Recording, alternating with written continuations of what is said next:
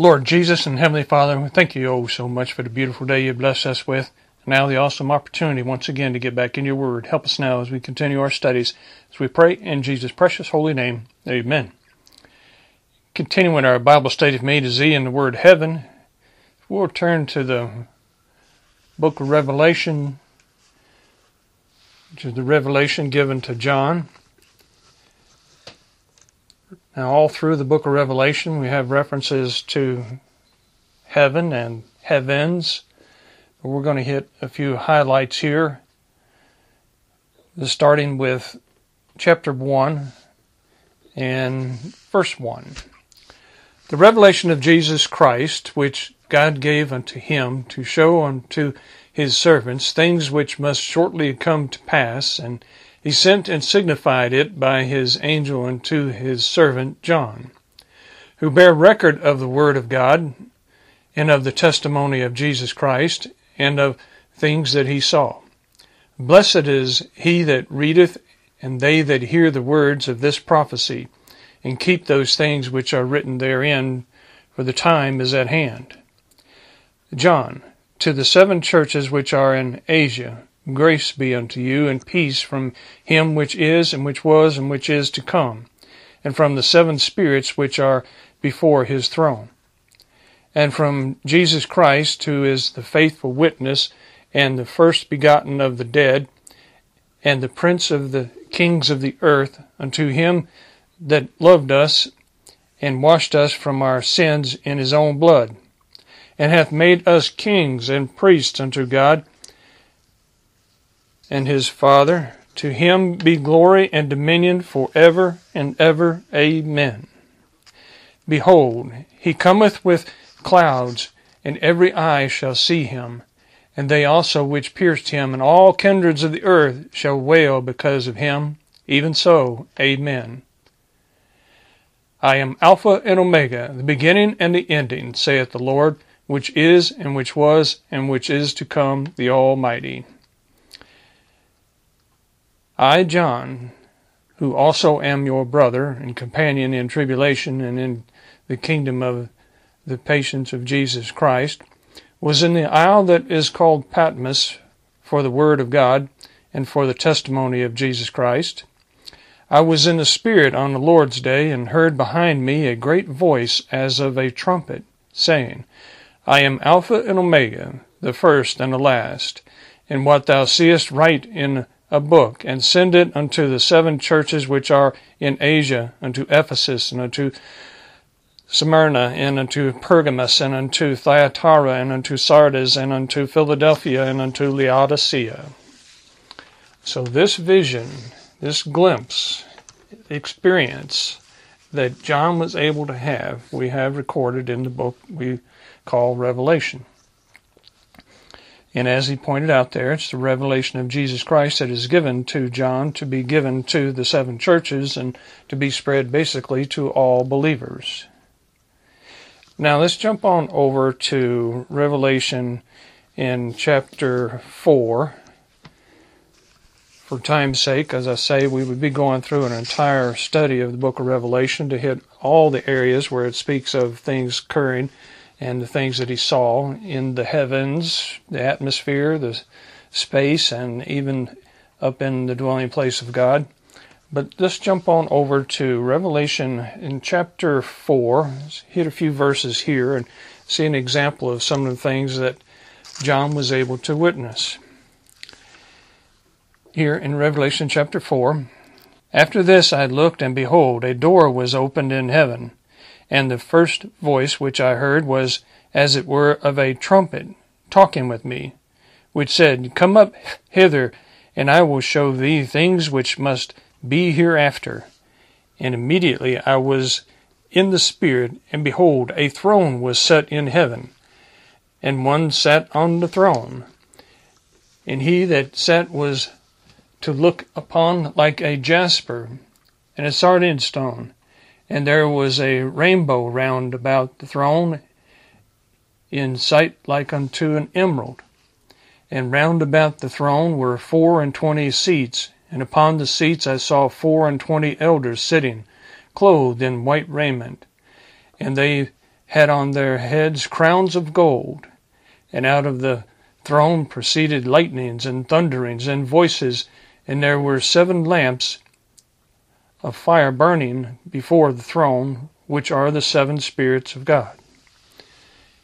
And thus the visions begin, the experiences begin for John, and he surely goes through a lot.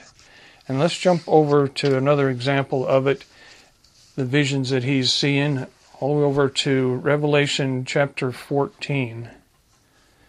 It reads, And I looked, and lo, a lamb stood on the Mount Zion, and with him an hundred forty and four thousand, having his father's name written in their foreheads. And I heard a voice from heaven, as the voice of many waters, and as the voice of a great thunder. And I heard the voice of harpers harping with their harps. And they sung as it were a new song before the throne, and before the four beasts, and the elders, and no man could learn that song but the hundred and forty and four thousand which were redeemed from the earth.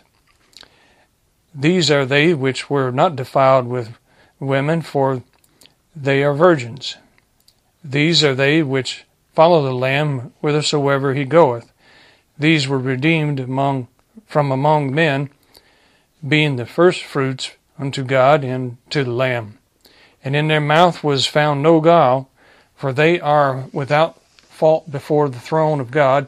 And I saw another angel fly in the midst of heaven, having the everlasting gospel of, to preach unto them that dwell on the earth, and to every nation and kindred and tongue and people, saying with a loud voice, Fear God and give glory to him, for the hour of his judgment is come, and worship him that made heaven and earth and the sea and the fountains of waters. Here in chapter 14, we see the things that are happening down here on earth, the things that John is able to witness and, and see in this vision, and him looking up into heaven and seeing things. So we have those references, and of course, the 144,000 that are sealed and are going to be the preachers and of the time, as well as the angels themselves flying around in the midst of the skies and preaching the gospel and spreading the message during the tribulation time.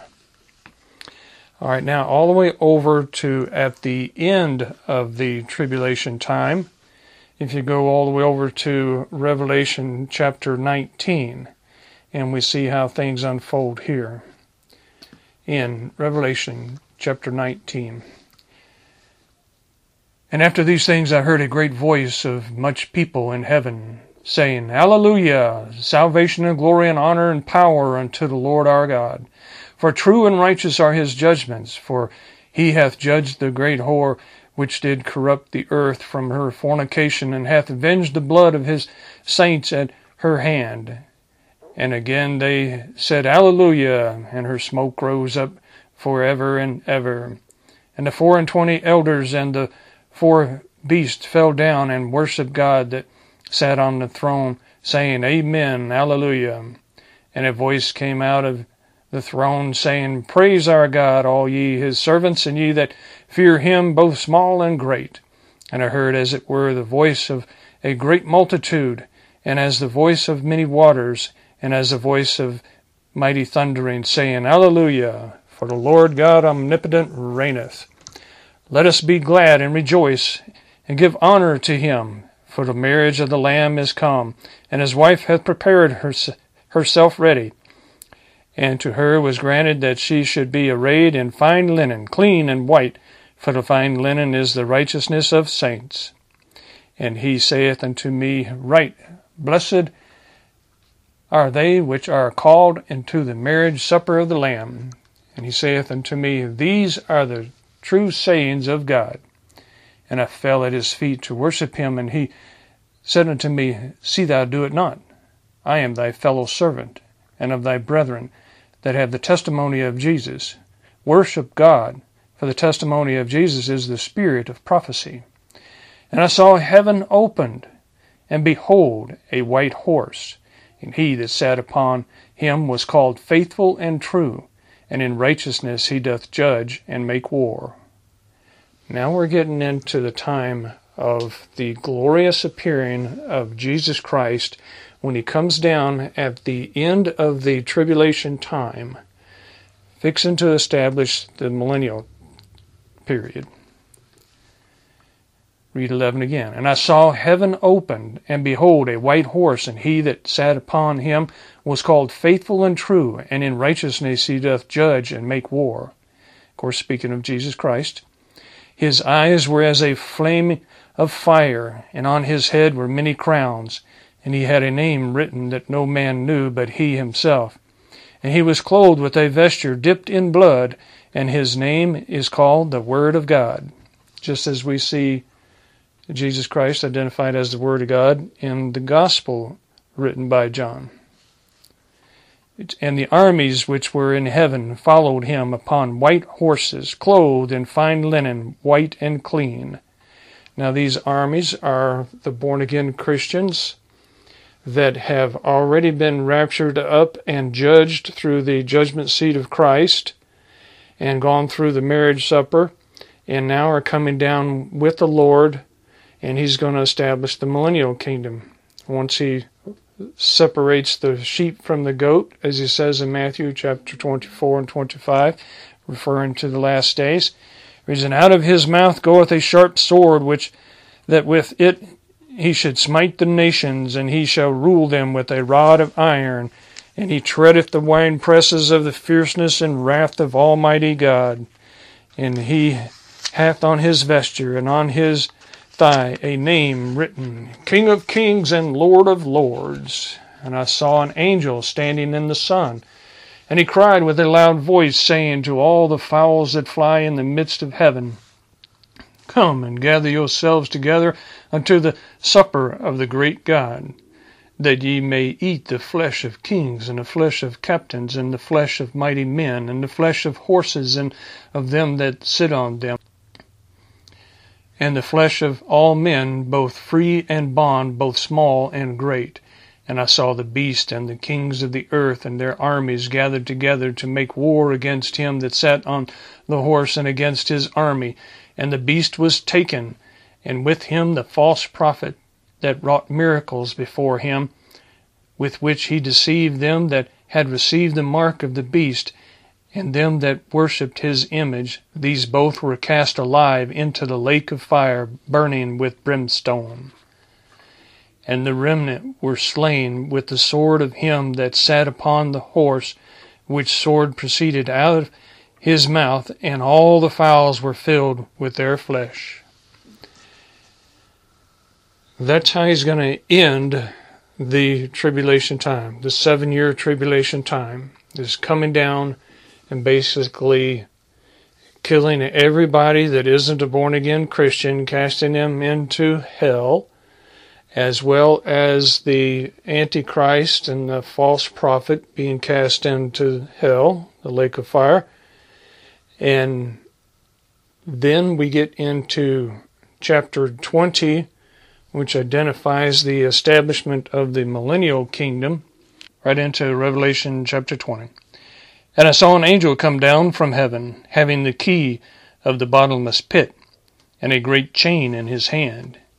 And he laid hold on the dragon, that serpent, which is the devil and Satan, and bound him a thousand years, and cast him into the bottomless pit and shut him up, and set a seal upon him that he should deceive the nations no more till the thousand years should be fulfilled, and after that he must be loosed a little season. You kind of wonder why wasn't Satan cast into the lake of fire for eternity at this point? because you got to remember what's going on. During the tribulation time, those 144,000 and the angels that we spoke of earlier, preaching the gospel to those that are alive during the tribulation time, giving them an opportunity to turn to the Lord before they get slaughtered, like we just read in chapter 19. And during that time, all the folks that are saved during the tribulation time go over into the millennial kingdom still alive because that's part of the judgment that the Lord teaches us about in Matthew chapter 24, where he says, Well done, thou good and faithful servant. Enter thou into the joy of thy Lord. That entering into the joy of the Lord is speaking of going into the millennial period. Some of those that are born during the tribulation time, as well as those that were alive throughout the tribulation time that became born again Christians, will go over into the millennial period alive, be able to live during that time with the world restored to its perfection as before the flood. And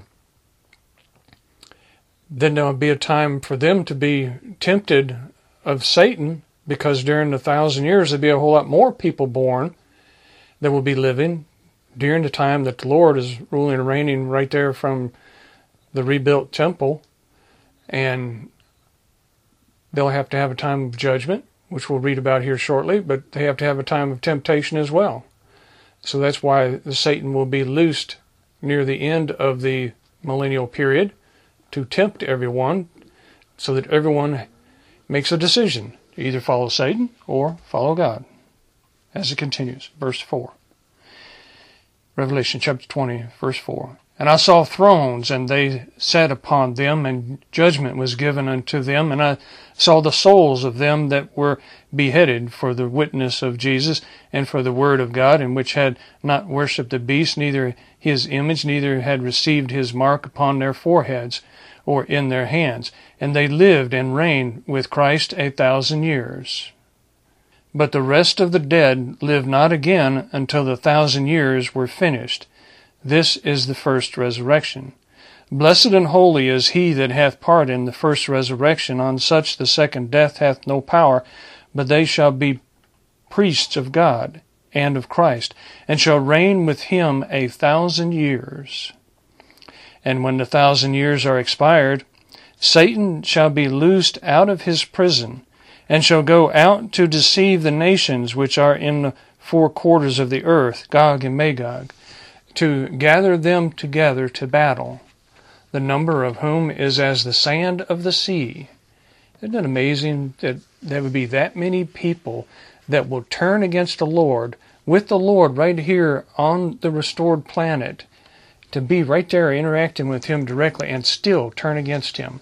But we see the records of how they treated him when he came down to become a sacrifice for us as well. So they're going to be many that will turn him down again. As we see here, as it continues, what happens to them? Verse 9 And they went up on the breadth of the earth and compassed the camp of the saints about and the beloved city, and fire came down from God out of heaven and devoured them and the devil that deceived them was cast into the lake of fire and brimstone, where the beast and the false prophet are, and shall be tormented day and night for ever and ever. Not just for a little while, but for ever and ever tormented in that lake. As he continues, and I saw a great white throne, and him that sat on it, from whose face the earth and the heaven fled away, and there was found no place for them. That's a little hint toward the total destruction of all of the physical existence of the earth and all the planets and all in all the cosmos. And I saw the dead, small and great, stand before God, and the books were opened. And another book was opened, which is the book of life. And the dead were judged out of those things which were written in the books, according to their works. Now, this judgment will be for all of those that have not yet received a judgment. You have those that received a judgment at the judgment seat of Christ. After the rapture, shortly after the rapture, they go up to be judged. But everybody after that point, all the way up to this point, all through the tribulation time that began became born again Christians, all those through the millennial period that were born and become born again Christians, everybody up to this point, born again or lost, will be able to have a judgment at the great white throne judgment. And all of the lost, from the very first person all the way through all of history, will have their time of judgment here. because the lost are not part of the first judgment, the judgment seat of Christ. So there's two major judgments to come the judgment seat of Christ and the great white throne judgment. Everyone in all existence of all time will have to have a judgment. So we have the first one, the judgment seat of Christ. All the born again Christians, right up to the time of the tribulation begins, will be able to be judged at that point. But then everybody, including all the lost, after that will be part of the great white throne judgment. There's a lot of misunderstanding about the judgments. There's a lot of incorrect teaching saying that the great white throne judgment is only for the lost, but is not. All the born again Christians that became born again from the time of the rapture to the end of the millennial period will have to have a judgment. They will be part of the great white throne judgment as well. Read verse 12 again. And I saw the dead, small and great, stand before God, and the books were opened. And another book was opened, which is the book of life. And the dead were judged out of those things which were written in the books according to their works. And the sea gave up the dead which were in it, and death and hell gave up the dead which were in them. And they were judged every man according to their works.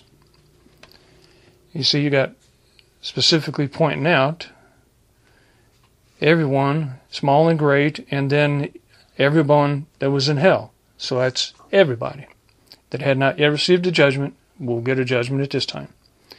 And death and hell were cast into the lake of fire. This is the second death.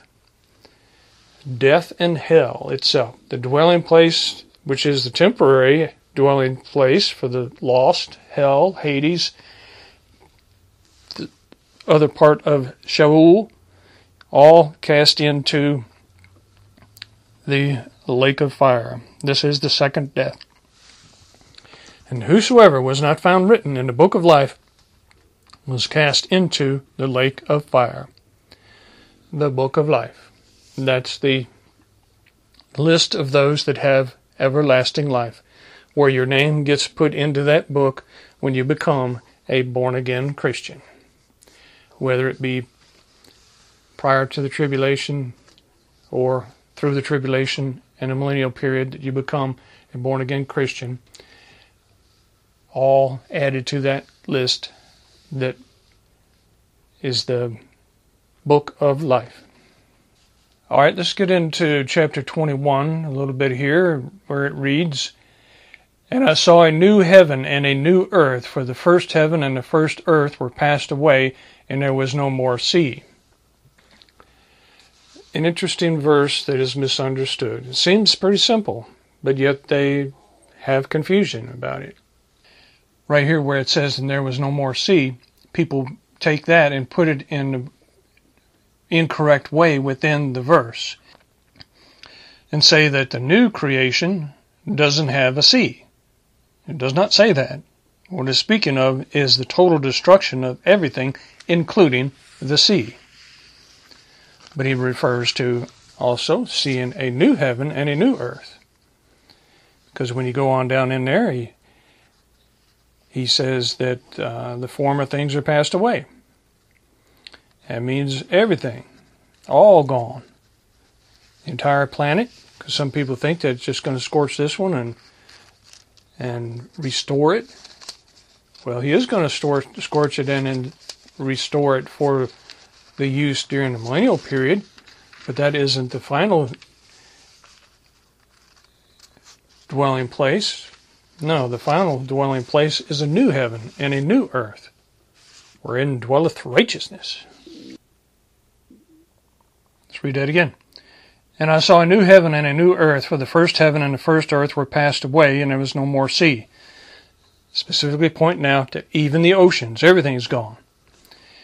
And I, John, saw the holy city, New Jerusalem, coming down from God out of heaven, prepared as a bride, adorned for her husband. And I heard a great voice out of heaven saying, Behold, the tabernacle of God is with men, and he will dwell with them, and they shall be his people, and God himself shall be with them and be their God. And God shall wipe away all tears from their eyes, and there shall be no more death, neither sorrow nor crying, neither shall there be any more pain, for the former things are passed away. And he that sat upon the throne said, Behold, I make all things new. Note, I make all things new.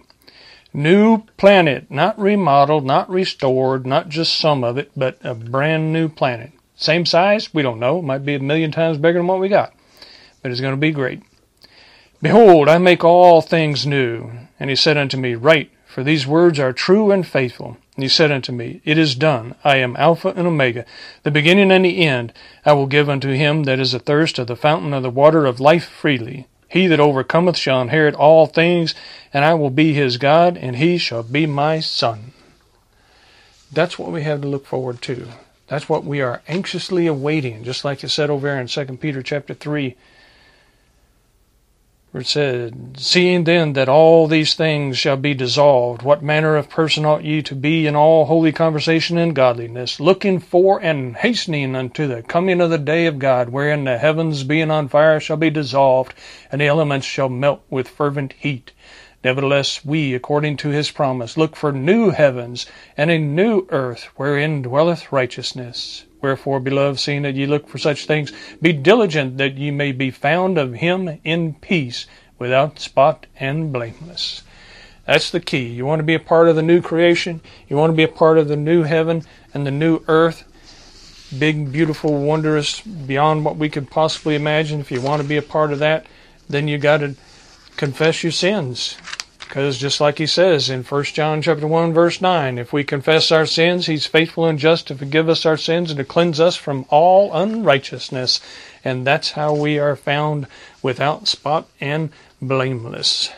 So let's get it right and be looking forward to that new heaven and that new earth where there's no more sorrow, no more suffering, no more crying, no more tears, no more death. That's just awesome we have to look forward to. and it surely is way more than we deserve.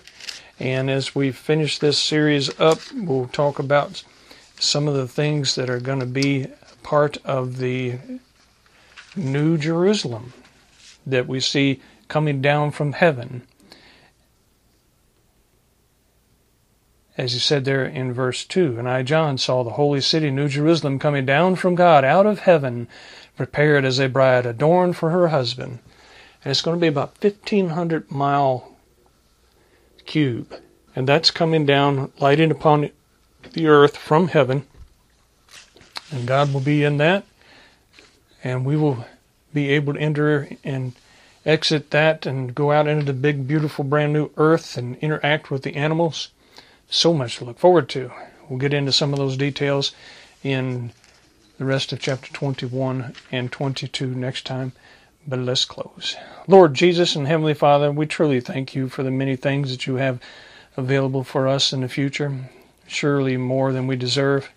It is so wondrous the things that you have recorded for us to be able to study. Little glimpse, little hints of what it is to look forward to, but still, it is so amazing. We truly thank you for that and help all of us be able to be, be found without spot and blameless. Help all of us to know that we got to turn to you and get it taken care of before it's held up against us. We thank you, oh, so much for your forgiveness. And please help us to encourage others to turn to you as well. And we thank you for allowing us to be a part of your work as we go out into the world and share your love and shine your light so more can see the pathway to come to you. Thank you once again as we pray in Jesus' precious holy name. Amen. Thank you.